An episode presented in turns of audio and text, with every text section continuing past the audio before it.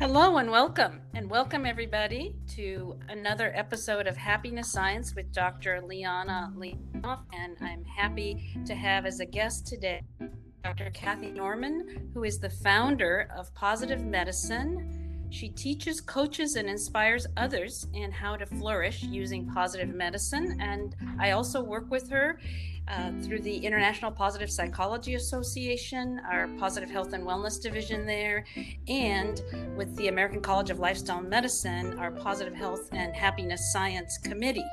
And uh, welcome, and I'm looking forward to our topic today, which is forgiveness. And you have some expertise in that area, and I'm looking forward to learning some more.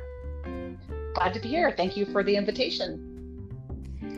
So let's start with how you got interested in this topic of forgiveness from a positive psychology perspective.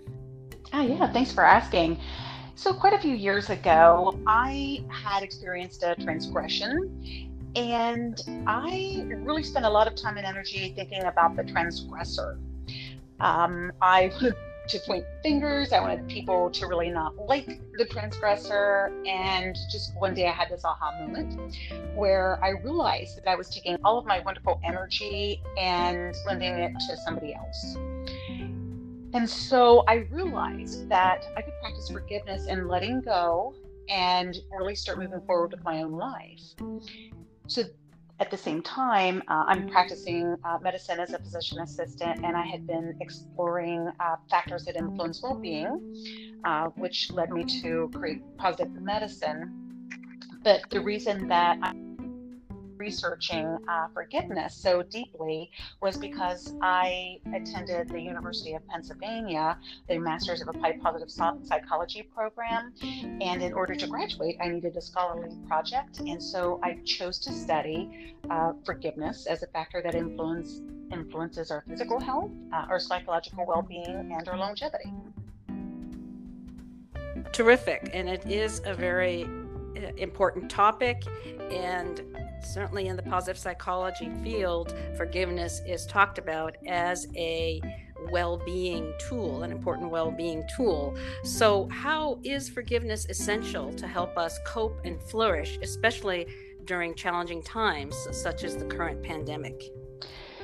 Yeah, so I think that what's so important right now is that there's so much divisiveness. Uh, I, I, hear of families kind of partying, going their own ways, um, fighting at work, and, and we're just so um, lit up right now that really lending grace, lending forgiveness is so important. Uh, you know, we lived in a culture before that I I've never seen where uh, we really allowed uh, people to be different. But right now it seems to be kind of a thing. So really thinking about how we can learn forgiveness and just really uh, cultivate our relationships through forgiveness. It is so important right now. And in the uh, time of COVID, uh, what is so important uh, for our health is that when we practice anger and our anxiety is increased through anger and unforgiveness and vengefulness, even depression. Um, we're really not physically healthy and our immunity is um, diminished and we're really more likely to uh, get sick with a, a virus such as covid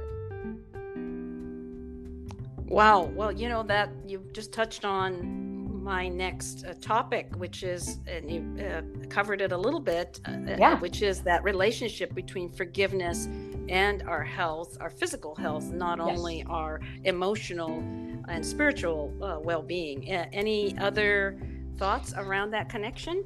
Yeah, uh, so uh, in my scholarly paper, what I did was I really researched the factors that uh, influence uh, our, our, health as far as forgiveness. And so what I found that is really related all around our stress reaction. And, and this is when um, we have that fight or flight uh, in prehistoric times. Uh, if we were um, encountered uh, a saber-toothed tiger or, or, we're going to be an evening meal for a, a creature or beast, then you know we had our adrenaline, uh, cortisol injections, and we were just really able to uh, run away and sustain that. And we don't really need that now because we're not really running away from you know um, saber-toothed tigers, and and so it's not really doing us quite the justice. But when we hold on to vengefulness, anger, and uh, unforgiveness, what happens is that we live in a chronic state of stress. We have high levels of cortisol. We have um, a lot of uh, injections of adrenaline um, that are pretty persistent. And when that happens, our blood pressure is elevated. Our kidneys are much more likely to become damaged. Our, our heart um, can be uh, overstressed and our concept of pain is uh, kind of uh, interrupted so that uh, the same pain might feel a little bit worse uh, in a stress condition.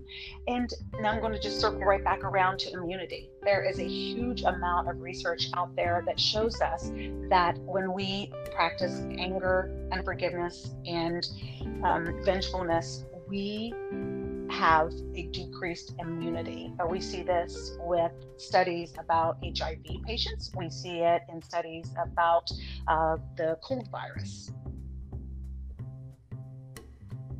Well, and that's so important, obviously, during these times when people are thinking about their immunities and boosting their immunities. So, uh, all aspects of our uh, well being uh, that and our health habits that can boost our, our immunity sh- should be top of mind. And it sounds yeah. like forgiveness is right there with them. So, I appreciate that. Yeah what is uh, like one really important practical tip to help people harness this power of forgiveness? Yeah, I think that um, it, it's really just about understanding uh, the concept. I would lend that we need to think of it as drinking poison and expecting the other person to die. We need to let go of these preconceived ideas that we have about uh, forgiveness, uh, you know, because once we do uh, really um, make a choice to forgive, we this relieves our emotional and mental uh, anguish, and we're able to move like forward with our life and have more energy. So just really understanding that this is for us. Yes, exactly. That you're doing forgiveness not at all related to the other person or the transgressor, but you're really doing forgiveness for your own health and well being and keep that top of mind. Yes, yes. And I think there's been so many misconceptions about what forgiveness is. And it's just so confusing to so many people because we're so scared that if we practice forgiveness, it's like giving this a pass or allowing somebody to get away with hurting us. And that's just really not it at all. It's really just the reverse. It's really caring about ourselves and, and getting our energy back so that we can heal and move forward. And the transgressor doesn't even have to know that we're doing this. Wow, exactly. Very powerful to remember. I think in the audience we may have some health professionals, and so I'm wondering if you have any specific advice for health professionals who want to help their patients in using well-being, uh, the forgiveness as a well-being tool. I do. I, I think that as far as uh, healthcare professionals, just being aware that that forgiveness is in our medical toolbox and just knowing it's there. And then I would say if you start getting somebody that's coming into your office frequently with headaches, you know, neck pain, back pain, um, and just really not healing from a particular diagnosis, you might just want to investigate that a little bit. You know, what's happened with that? Is, is there a reason they might need to practice forgiveness? I also would lend that when somebody comes in and maybe they're stressed initially from an event such as a divorce, a death, uh, loss of a job, that we may want to just plant a seed with them about forgiveness. Uh, for example, we all need to go through our emotions of grief and, and anger. I'm not trying to negate the importance of that, but if somebody walks through that door and they're just pretty emotional or having some difficult time initially with something, plant the seed about forgiveness down the road. That if they keep coming in and they're not healing or, or, they have more complaints and we're not healing our headaches or neck pains or back pains and GI problems, all the things that are um, manifested when we have this stress, then I would just maybe consider talking to them about forgiveness. And is this something that maybe we need to, to do to move forward? Absolutely. Terrific. That's a lovely summary. Thank you, Kathi. And as we wrap up this short podcast, uh, are there any other thoughts or pieces of advice you have to share with our audience? about specifically forgiveness as a well being tool. Yes. Yeah, I think that uh, there are certain steps and phases that uh, we need to practice in order to move forward, such as breaking the cycle of rumination.